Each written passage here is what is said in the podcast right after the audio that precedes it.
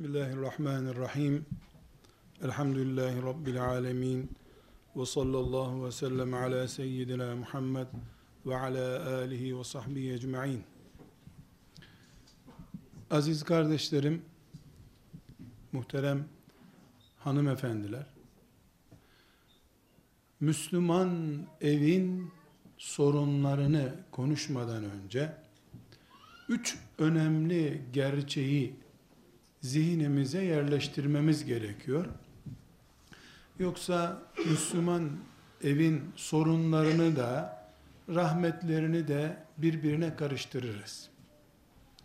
Birinci bilmemiz gereken hakikat ya da Müslümanı, evi, dünyayı tanımak için birinci prensibimiz değerli kardeşler kesinlikle sorunsuz bir hayat düşünülemez. Bağırarak, ağlayarak geldiğimiz dünyada gülmemiz anlamsızdır. Annelerimizin rahminden bağırarak çıktık.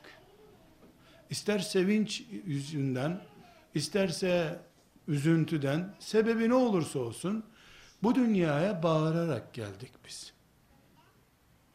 Bağırtarak da gideceğiz bu dünyadan. Biz geldik, bağırdık, çağırdık.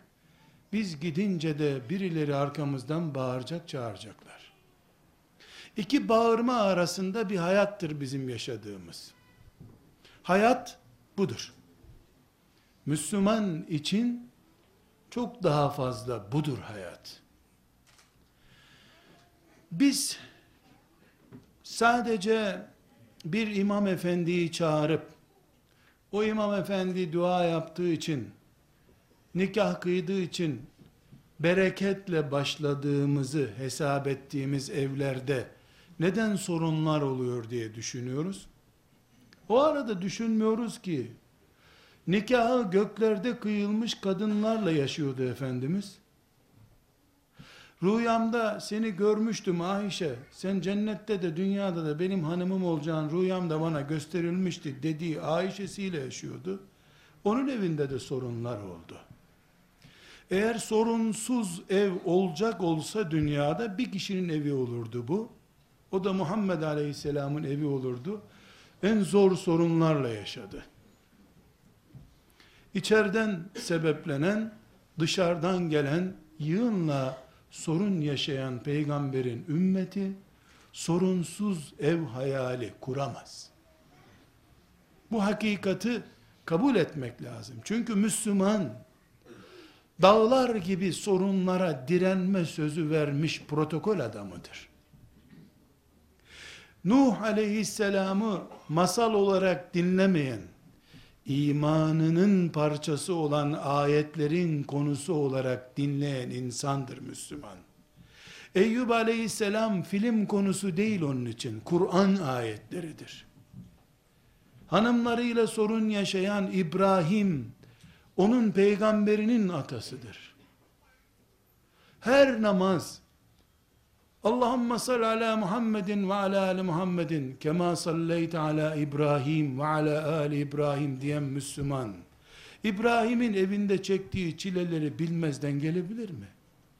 Çile Müslümanın bahtıdır.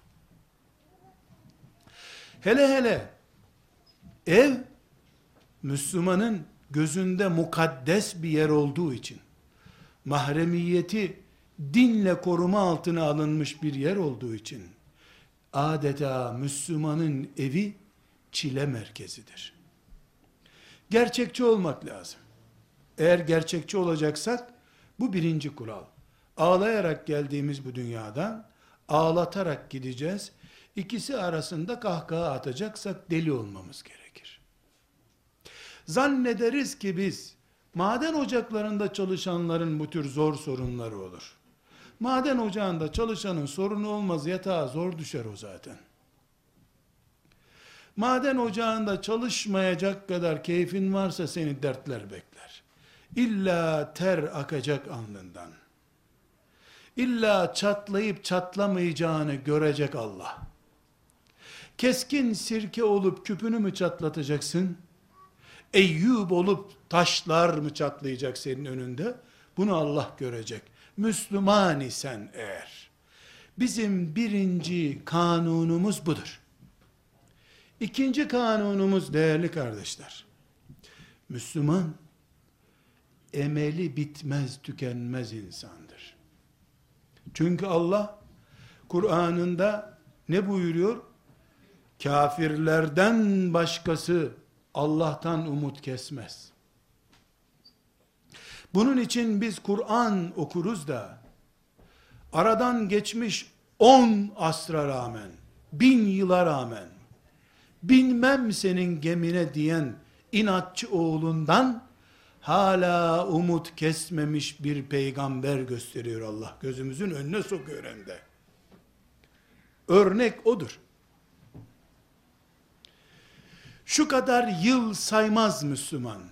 Üzerime düşen diye bir şey sayar.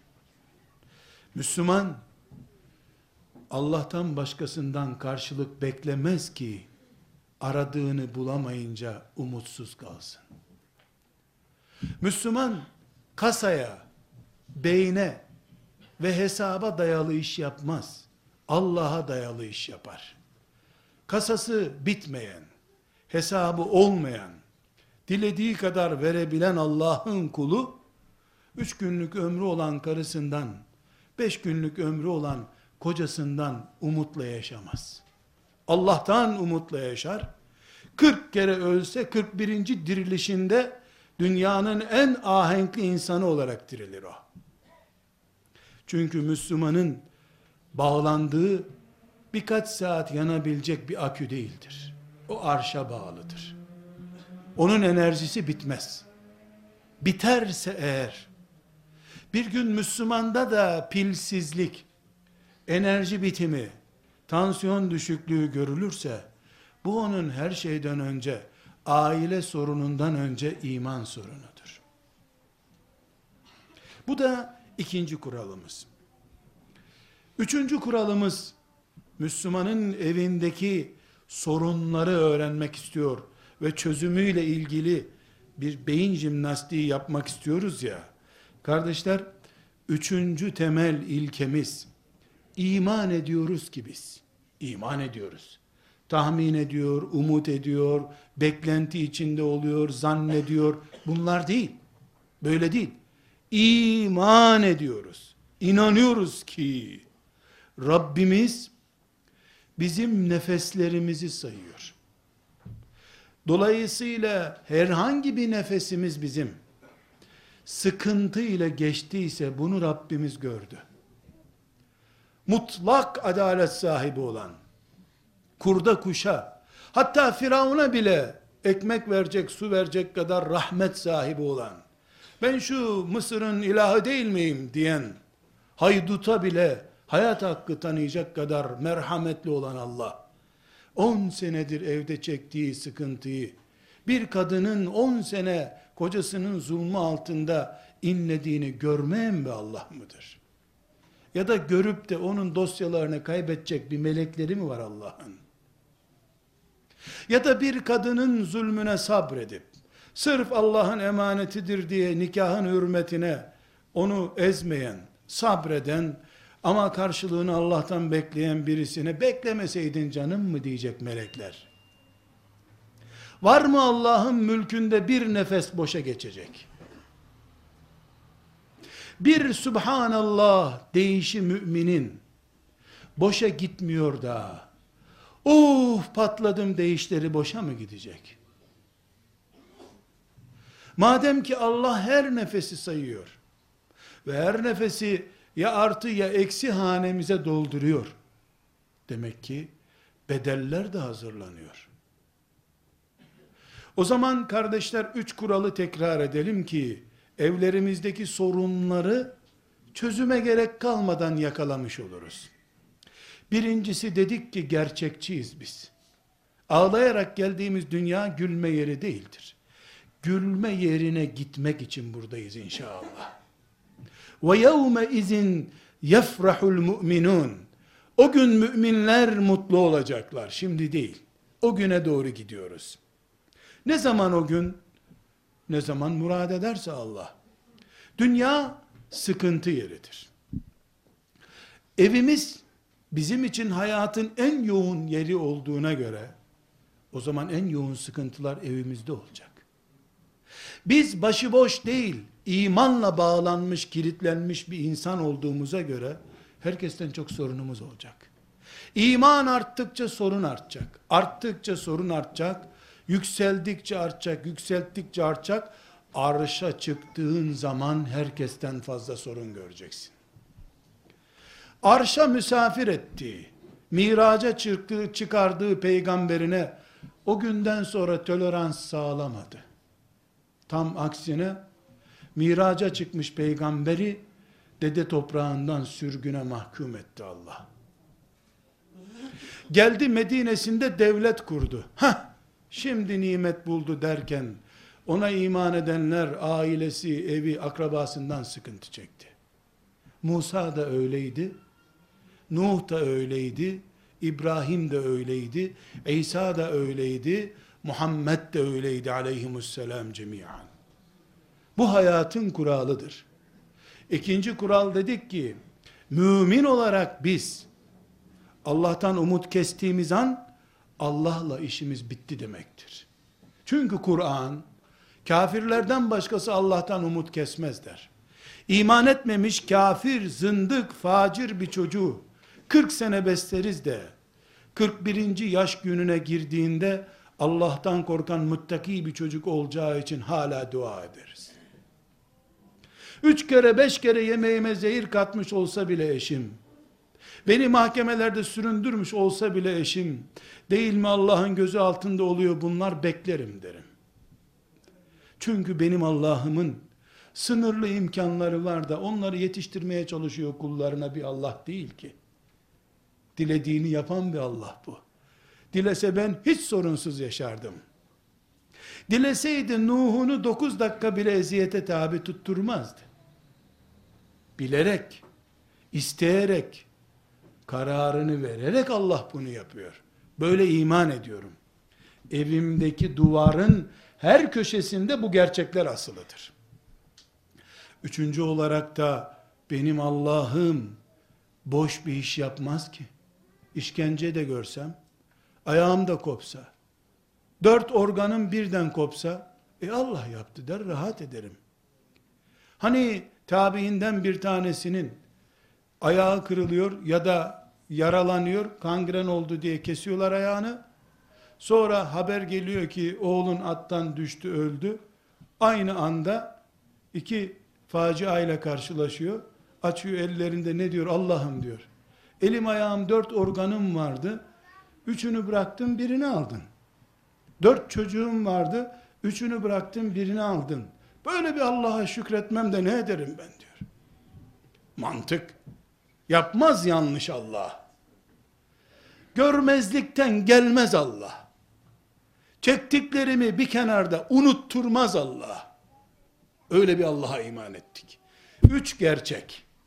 Evlerimizdeki problemleri anlama gerçekleri. Eğer bu gerçeklerle bakmazsak, psikiyatriye gitmekten başka çaren yoktur. O da fazla paran olduğunu gösterir. Atılacak paran vardır. Şimdi kardeşler bu üç perspektiften bakan bir Müslüman olarak, evlerimizde muhtemel ya da yaşadığımız sorunları tahlil edeceğiz. Ama bütün sorunları değil. Çünkü her evin kendine mahsus bir listesi vardır. Bin ev, bin çarpı yüz demek. Yüz bin sorun demek bu. Çünkü şeytanın herkese giydirecek külahı var. Kadına göre, ihtiyara göre, gence göre, sakallıya göre, sakalsıza göre, herkese göre külahı var. Herkesin derdi var. Kim kimin derdini dinlese, eyvah benden beteri varmış diyor. Dertsizlik diyarı değildi ondan dolayı. O zaman biz ana arızayı oluşturan sorunları konuşmamız lazım.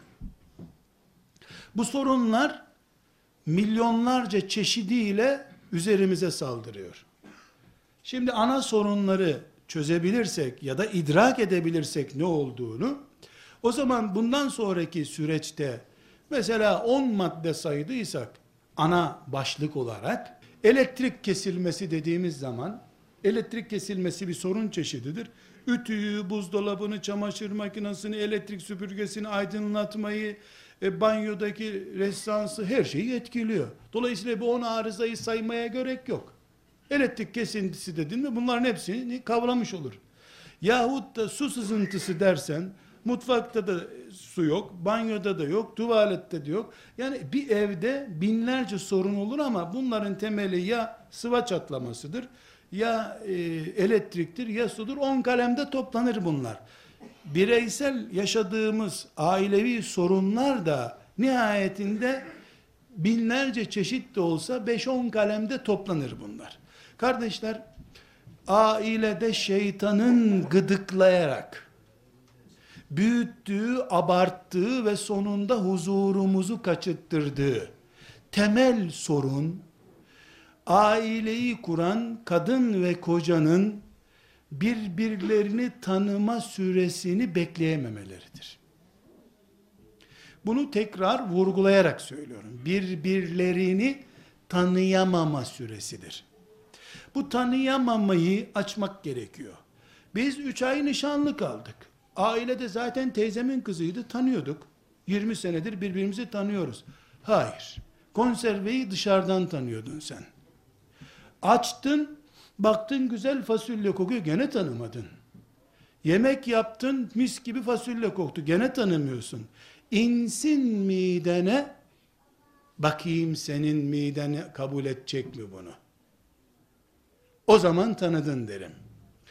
Teyzemin kızı, beraber okuduk, hacca gittik, beraber ettik, beraber beraber mübarek Adem Aleyhisselam'dan biri akrabalar herhalde. Birbirimizin tuzaklarıyız biz aslında.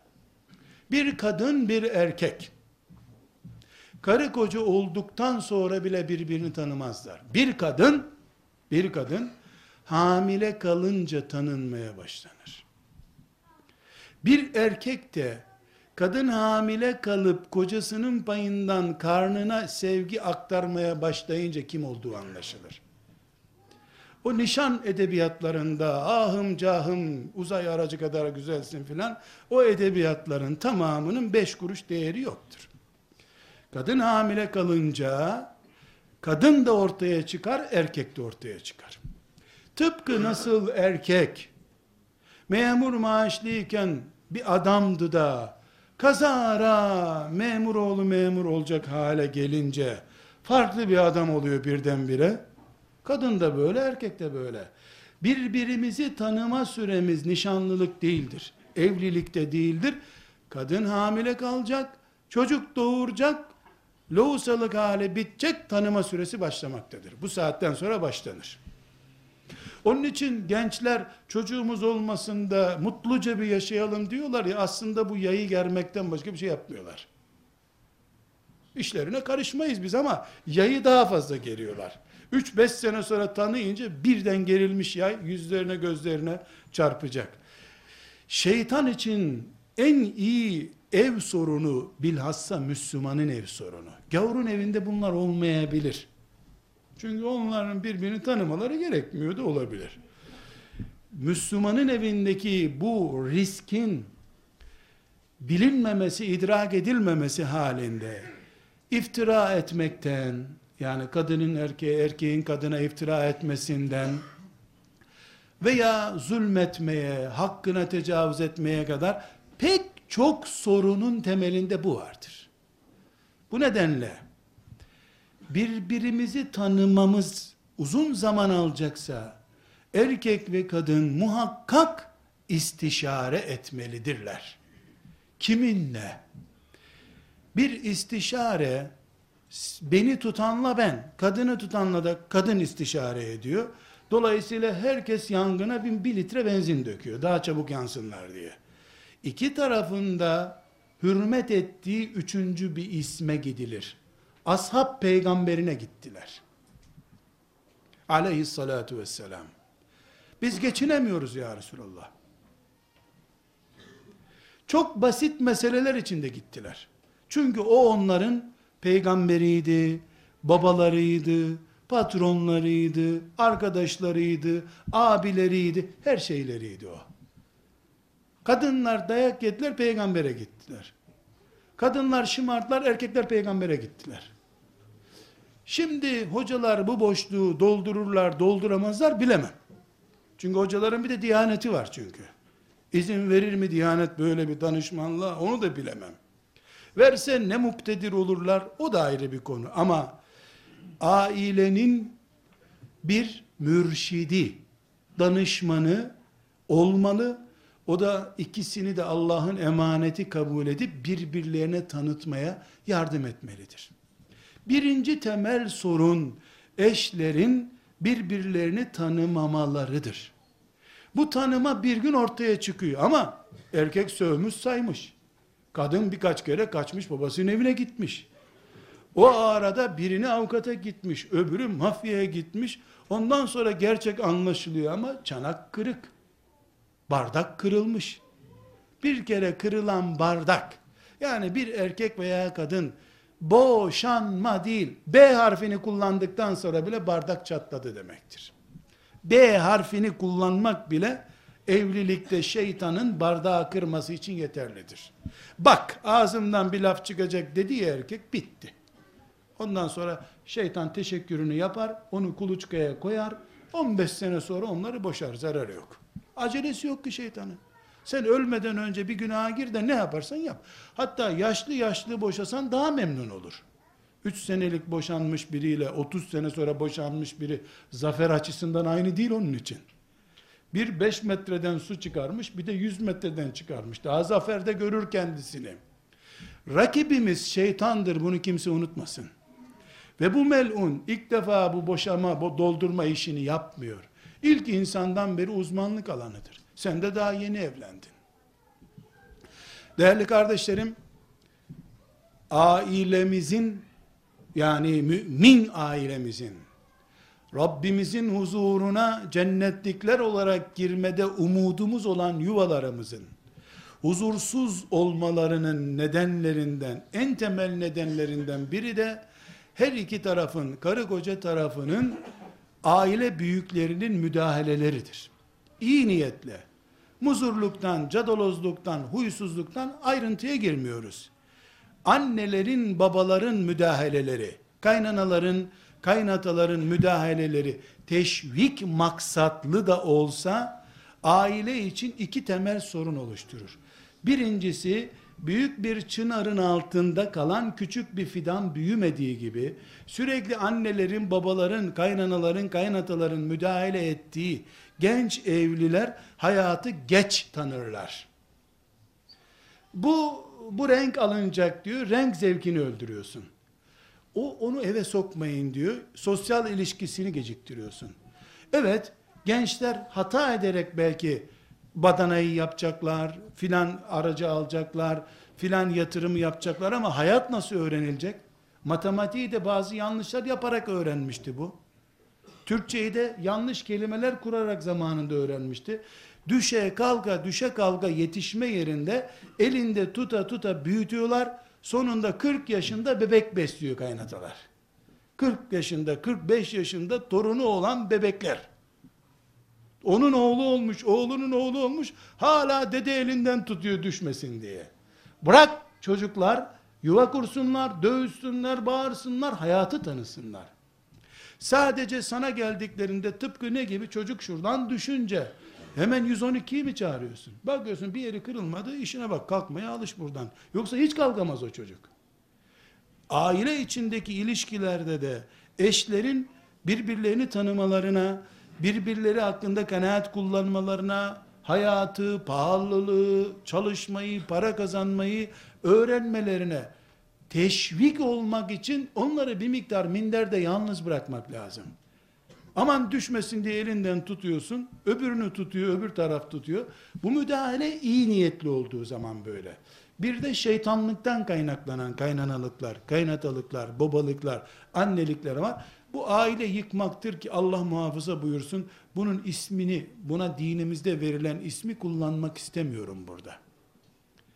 Bunun iyi niyeti de yok işte ben çocuğumu korudum filan da yoktur.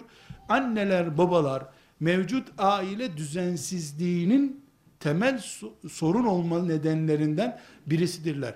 Kardeşler, annenin babanın sonuçlarını kendilerine yüklemeseler de biz bir şey yapmadık deseler de kızlarını ve oğullarını ilk evlilik sürecinde yanlış tanıtarak da aileye kötü bir katkıda bulunmuş olurlar.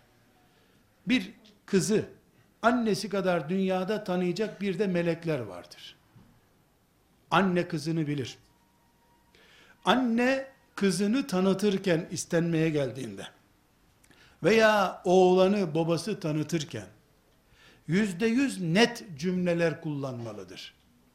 Sadece kanser tedavisi gördü sonra iyileşti demek yeterli değil. 14 yaşından 18 yaşına kadar sigara, sigara içerdi bu demek gerekiyor.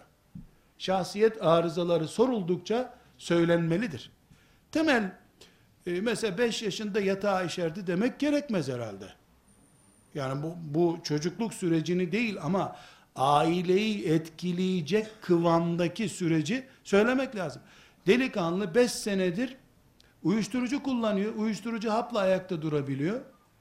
E düğünde evliya gibi düğünden sonra 3 gün haplarını unutuyor. Eyvah gitti bu. Bu böyle değildi. İlaçla öyle değildi. Bu bir tuzaktır. Anneler, babalar bu tuzağı kurup bir müminin karşısına fare kapanı gibi koymamalıdırlar. Allah'tan korkmalıdırlar. Üçüncü temel sorun kardeşler. Her insanın parmak izi, beyin kodu, genetiği özel olduğu gibi huyu, suyu, mizacı da farklıdır. Kesinlikle hiçbir ailenin yapısı, aile genetiği diyelim, asla öbür aile gibi değildir. Dolayısıyla kapitalizmin insanoğluna icat ettiği en büyük zulümlerden biri, bir yıl için herkese ortak perde modeli sunmasıdır. Ortak mobilya modeli sunmasıdır.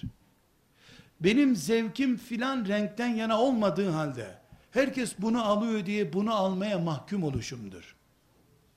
Dolayısıyla zindan gibi mecburen oturduğum evlerde oturmak zorunda kalışımdır. Benim hanımımın üzerinde, hanımım da benim üzerimde filan renkten bir çamaşır görmek istediği halde, bu sene arasan da onu bulamazsın çünkü bu seneki modacılar o renkten onu üretmiyorlardır. Ben de bu sefer hoşlanmadığım bir çamaşırı onun üzerinde görmek zorunda kalışım. Ki bu sözünü ettiğim sadece bir çamaşır veya filanca e, mobilyayı kastetmiyorum. Hayatın bütünü bir ahırdaki ineklere ortak bir malzeme getirildiği gibi milyonlarca ailenin insan olarak çok özel yapısı olduğu halde her birinin bu yapıyı yok sayıp bu yapının yerine ortak simgeler üzerinden bizi yaşatmak istemeleri kapitalizmin getirdiği bu anlayış yüzünden huzursuz olduğumuz halde bunu beyan edemediğimiz aileler içinde yaşıyoruz. Kardeşler, bunun adına çevrenin etkisinde kalma diyebiliriz. O kadar ileri bir etki ki bu. Kazara benim adımın Nurattin olmadığına bile bir gün inandırabilirler beni. Hiç uygun değilsen Nurattin değil Nizamettin olabilirsin deseler eve gelip sorabilirim ben Nizamettin olsam daha mı uygun olur? Bu noktaya doğru gidiyoruz. Bu noktaya doğru gidiyoruz. Bu ben irademle, Allah'ın beni yarattığı standartlarda değil, bana uygun görülen standartlarda yaşayayım diye planlanmış bir hayat olmasından kaynaklanıyor. Bu ne oluyor? 25 yaşında bir gençle 25 yaşında başka bir genç evleniyorlar.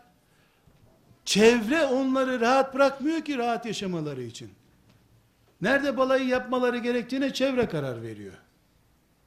Eve ne alıp ne almayacaklar ona çevre karar veriyor. Bu çevre komşusundan, akrabasından, teyzelerinden vesairesine kadar herkesin bombardımanı altında bir hayat yaşıyor. Aileler kendi kimliğiyle, şahsiyetiyle yaşayamayanlar da ikinci şahsiyetleriyle ortada duruyorlar. Dolayısıyla bu bizim baktığımız kız değil, bizden kız isteyen delikanlı değil bu. Ama kendi tarlasında büyüyen bir çiçek değil ki bu. Tabii orman ortamındaki bir çiçeği alıp seraya getirmişsin. Eğri büğrü bir çiçek çıkmış ortaya.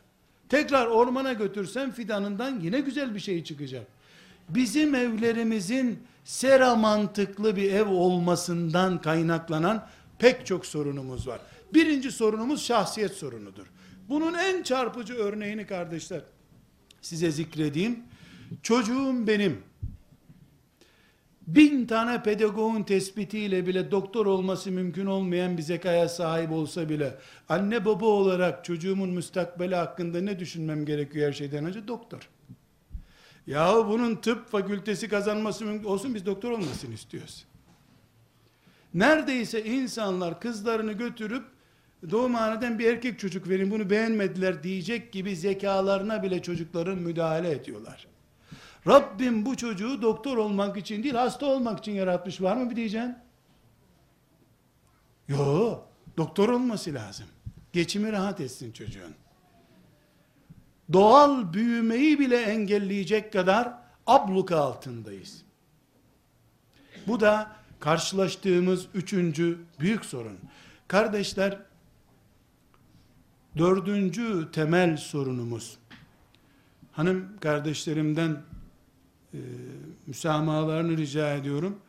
E, çok rahat konuşuyorum burada ama misafirim nihayet onun için rahat konuşuyorum. Yoksa bu kadar rahat konuşmak hocaya yakışmaz. Televizyondan saatlerce film izlenir de hocalar rahat konuşmamalı.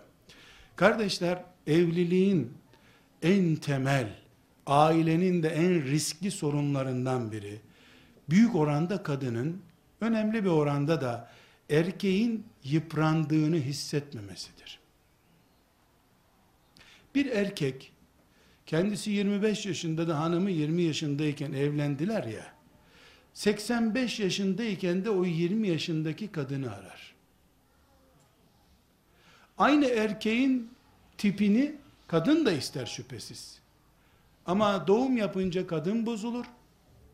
İşe gidince erkek bozulur. Baba parası harcıyordu, yakışıklıydı.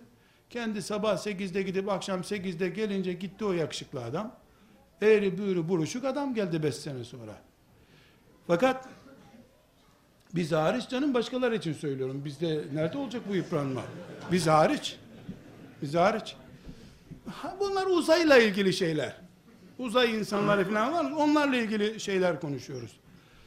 Kardeşler, ortada bir gerçek var. Güzel görmek, güzeli görmek ve ilgi görmek her insanın arzusudur. Yani bakınca güzel göreyim hep.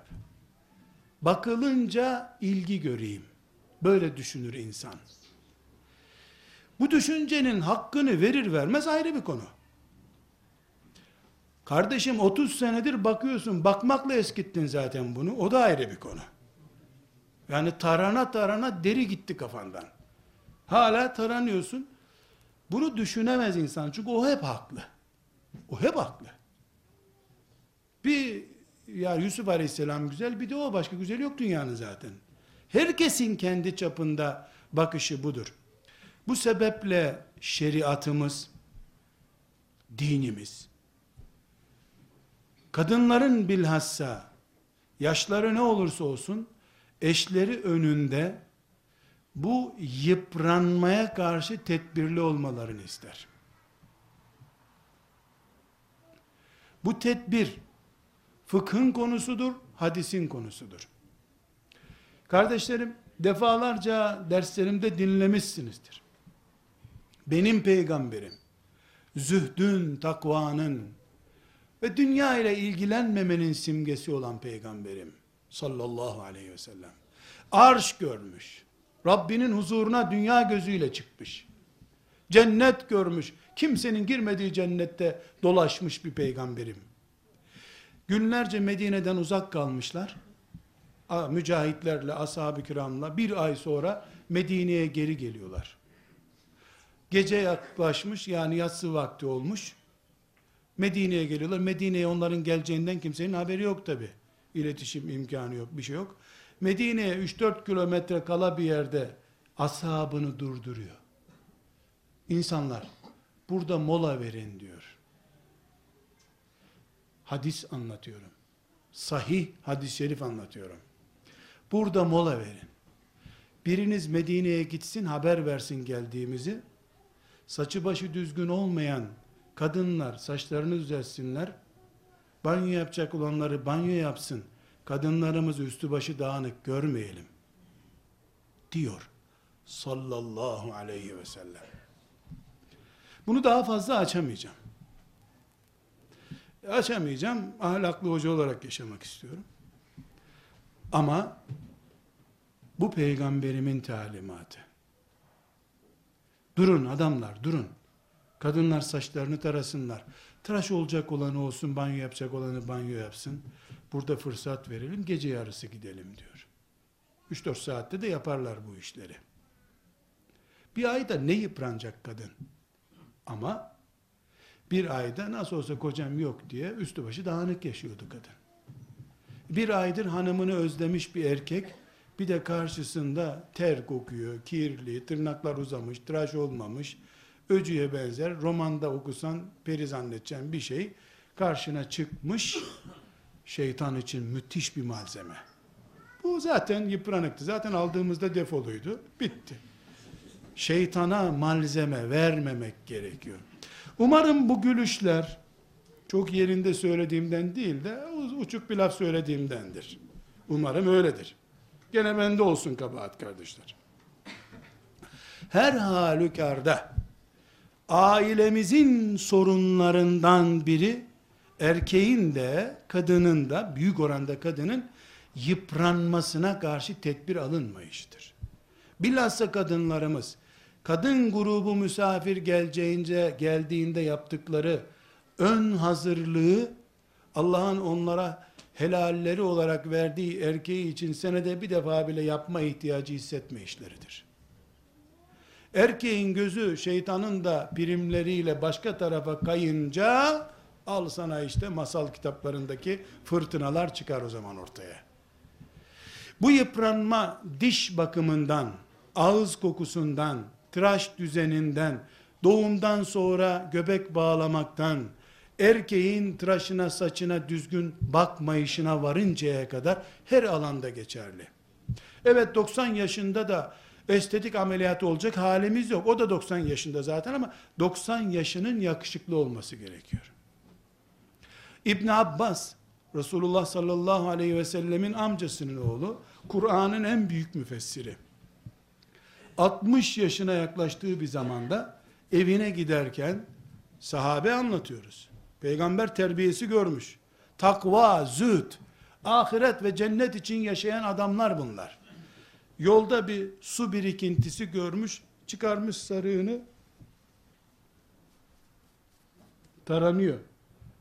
Bakmış yanındaki talebeleri, yüzlerce de talebesi var. Peygamberin amcaoğlu pipirik duruyorlar yanı başında. Ne yapıyorsun demişler. Eve gideceğim demiş. E eve gideceksin de bizim yanımızda taranıyordun diyelim.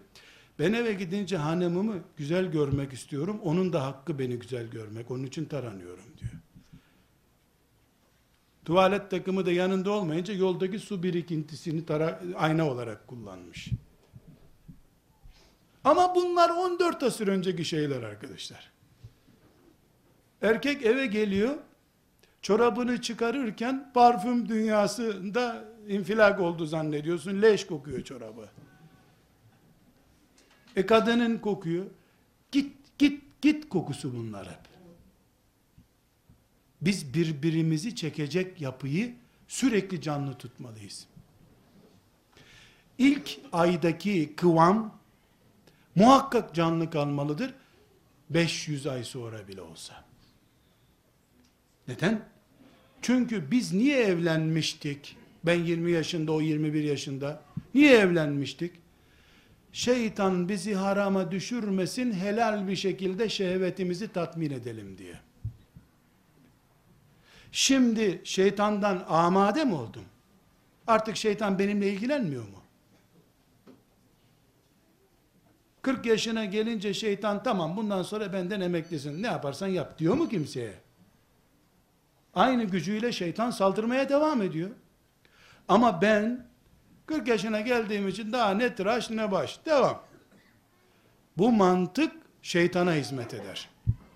Peki bütün bunlar e, bizim oturup kuaförde ömrümüzün geçirmemizi mi gerektiriyor? Öyle de değil. Her şey bir dengeli. Allah namaz kılın diyor da 30 saat ardarda namaz mı kılıyoruz? Namazında bir haddi hududu var. Kılıyorsun dört rekat farzı tamam diyor Allah Teala. Sabah namazını dört rekat kılıyorsun. Ben olmaz 500 rekat kılmadan selam vermem diyor musun? Taranmakta bakım da böyle. Sonra bunlar hijyenik olması bakımından hayatın da gerekleri zaten. Mikroplanma, çürümesin üstün başın. Bu kardeşler bir konuda hariç tabi. Yakışıklı görünmen için sakal bırakmaman lazım derse kadın, o zaman uzatabildiğin kadar uzatacaksın ki erkek olduğunu anlaşılsın. O ayrı bir konu. Kardeşler, temel sorunlardan birisi çocuklardır. Çocuk kelimesi ta çocuğun yaratılma macerasından başlıyor şüphesiz. Yani şu zaman mı olsun, bu zaman mı olsun, sanki dispiratörü bir fabrikanın da ne zaman çocuk yapacaklarına karar veriyorlar. Bu bir defa müstehcen, e, mümin ahlakına sığmayan bir şey. Rabbim ne zaman ne kadar dilediyse o kadar ve o zaman çocuk demektir bu. Her halükarda eşlerden bir tanesinin çocuğu tek başına e, yaratılmasın mücadelesi yapması haramdır. Mesela erkek istemiyor, kadın istiyor ama erkek istemediği için e, hamilelik süreci tık atılıyor. Caiz değildir bu. Bu kadının mahkemeye müracaat edip boşanmayı istemesini caiz kılar. Böyle bir suç. Eşler ancak ikna ederlerse birbirlerini çocuk yüzünden tartışma sorunlardan bir sorundur diyorum. Onu örneklendiriyorum. Sonra çocuğun isminden, soyadından, işte hangi renk beşik alınacağı varıncaya kadar tartışma başlar. Babanın Allah katında mesul olduğu şeyler babaya havale edilmeli. İsim koymak babanın hakkı. Çocuğun kıçını kim temizleyecekse de beşiğini meşiğini o belirlesin. Herkes kıyamet günü hesabını vereceği şeye karışmalı. Çocuğun bez modeline varıncaya kadar da baba karışırsa bu da despotluk olur. Öbür tarafı ezmek olur. Aynı şekilde çocuklar yetiştirilirken de ailelerimizde sorunlar var. Bu sorunları da nasıl gidereceğimiz de hakkında tek şey yapılabilir, istişare edilecek. Aile danışmanımız, aile fıkıhçımız muhakkak bulunacak. Çünkü fıkıh bilgisi bilip yani aile düzeninin Allah'ın şeriatına göre nasıl olacağı konusunda bilgisi olup o bilgiyle yönlendiren birisi olmadıkça sorunlar sıfırlanmaz. Kimse alttan almaz bu dünyada. Ya karı, kadın kısmını da mı dinleyeceğiz? Kadın kısmı madın kısmı. Şimdi kraliçe her biri zaten. Dokunsana göreyim. Dokunmayı içinden geçirmek bile altı ayı gerektiriyor. Bırak dokunduktan sonra ömür boyu zindanlardasın zaten. Öyle dokun göreyim şimdi. Burada kardeşler istişaresiz çocuk büyütürlerse çocuğun bir kulağı bir tarafa uzun öbür kulağı öbür tarafa uzun kalır. Böyle tip bir mahluk çıkar ortaya. Sorunlu çocuk büyütülmüş olur. Kardeşler Müslüman insanların evlerinin şu zamandaki temel sorunlarından biri ibadetteki zafiyetlerdir. Namazların son vakitlerde kılınmasından, imsak yetişti yetişmediye, işte taharet yapılıyor mu yapılmıyor mu ya varıncaya kadar evlerimizde zoraki ibadet sistemi oluşmaktadır. Gitgide de bu derinleşiyor. Şöyle özetleyebilirim. Bir Müslümanın evinde bir ilmuhal kitabı pratik olarak yansımalıdır duvarlara oturma odasında, tuvalette, mutfakta bir ilmuhal kitabı testi yapılmalıdır. Anne, baba, karı, koca kimseler oturup bir ya mesela bu oturma odasında herkes bulsun bakalım bu ilmihale aykırı bir şey var mı? Ha şu duvardaki resim caiz değil diyor burada. Tamam. Tuvalete geçtik. Tuvalette sıçramayacak istibra yapılacak diyor. Burada biz bu yanlış yere oturuyormuşuz. Tuvaletimizden, yatak odamızdan, mutfağımıza kadar bir ilmuhale test ettirmeliyiz. E bu kitaptan okuyana kadar hoca bizim din gitti. Konuda kolayı var. E, ilmuhal bilen birini iki gün misafir edersin. Sana dökümanını çıkarır kan tahlili gibi. Nerede ne arıza varsa kolesterol molesterol düzeltirsin hepsini sonra. Nasıl düzelteceksen artık. Kardeşler çok önemli bir başlığa hızlı bir şekilde geçmem gerekiyor. Evlerimizi çökerten, bereketsiz, huzursuz, ahenksiz yapan, kadını kadınlıktan, erkekliği erkeklikten çıkaran en temel sorunlardan biri ebedi dünyada kalacak bir insan gibi vakit harcıyor olmamızdır. Hiç acelemiz yok mübarek. Hiç acelesi yok. Mübareğin günleri 300 saat. 24 saat eskiden 300 saatlik günü var. 5-6 bin senelik de ömrü var. Çok rahat mübarek. 24 saatin 24 saniyesi garanti olmayan bir hayatı yaşayan insan ölüm korkusunu ensesinde her an hissetmeli. Bir evde selamun aleyküm aleyküm selam nasılsın diye başlanan bir telefon dakikalarca sürüyorsa o evde büyük sorun var demektir. Kendi hayatlarının boşa gitmesini endişe etmeyen bir aile kadının hakkı, kocanın hakkı, çocuk yetiştirmek diye bir derdi mi olur? Vakit israfı çılgınlıktır. Ve bütün bu teknolojisi vesairesi bize yüzde yüz vakit kazandırması, günlerimizi 54 saate çıkarması gerekirken hep ömrümüzden yiyor. Onun için kardeşler misafir nere oturtuyorsak 5 tane saat koyalım karşısına. Birini görmezse öbürünü görsün bari. 40 dakikadır evimizde oturduğunu görsün. Peki 10 senedir görüşmediğim bir dayımdı. Çok güzel. Ser yatağını yatalım. Sabahleyin kalkınca bakarız. Sabah namazına kalkacağız biz.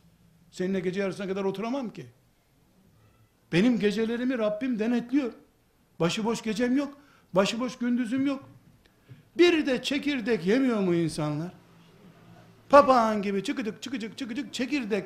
Müslüman çekirdek yer mi ya? İnna lillahi ve inna ileyhi raciun. Kardeşim, benim ümmetimin büyüklerinden insanlar biliyorum ben. Hayatını anlatırken hanımı diyor ki, eşimin önüne çorbadan başka bir yemek koyamadım ben hiçbir zaman diyor. Ne zaman ekmek koyduysam ekmeği yemedi diyor. Yahu efendi, alim adamsın bu ekmeği yemek haram mı Allah için söyle diye demiş sonunda da haram değil canım ekmek yemek demiş. Hesap ediyorum da çorbayı şu kadar az zamanda içiyorum. Ekmek de yesem o arada çiğnerken vakit geçecek. Onun için diyor ekmek yemiyorum diyor. İnsan olarak onlar da yaşadılar bu dünyada. İkindi namazından çıkmış koca tabi'i camideki namaz kılanlar yahu efendi demişler. Allah dostu bir adamsın. Her gün bu camide namaz kılarsın. E şurada bir dakika bir bir şeyler dinleyelim senden. Otur biraz olur demiş. Durdurun şunu da demiş. Ben oturayım sizinle. Neyi gösteriyor? Güneşi dur yani. Güneş ilerliyor akşam olacak. Sizinle uğraşabilir miyim ben? İbadet edecek, tarlasına gidecek. Zamanı Allah'ın yemin ettiği bir nesne olarak gören ümmetiz biz. Vel asr ümmetiyiz biz. Zamana yemin eden Allah'ımız var. Biz zaman canavarına döndük. Zaman ki dünyada kalış sürecimizdir bizim. Onu heder ettikten sonra heder etmeyecek bir şeyimiz kalmadı. El alemin kızını evden kovsan ne olur?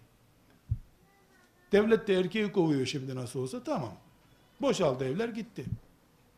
Kardeşler zaman hesabımız esasen ne kadar ahirete hazır olduğumuzu gösteriyor. Ömür hesabımız ne kadar randımanlı bir hayat yaşadığımızı gösteriyor. Çocuklarımız bizi zaman müsrifi olarak görmemelidirler. Evet, eğlenmek, neşelenmek, piknik yapmak bizim de hakkımızdır. Evimizde çocuklarımızla güreş biz de yaparız. Ömür boyu değil ama. Yorulunca bir, bir saat dinlenmek için. Peygamberim benim ara sıra dinlenin diyor. Sabaha kadar namaz kılın demiyor. zamanımız çok önemli. Telefon bize zaman kazandırması gerekirken bizi yer hale geldi. Sanki saatler ileri doğru değil geri doğru gidiyor. Yani bir saat olmadı da bir saat daha hakkın oldu gibi görünüyor bize. Bu nedenle bereketimiz yok. Bu nedenle vakit yetmiyor bize kardeşler.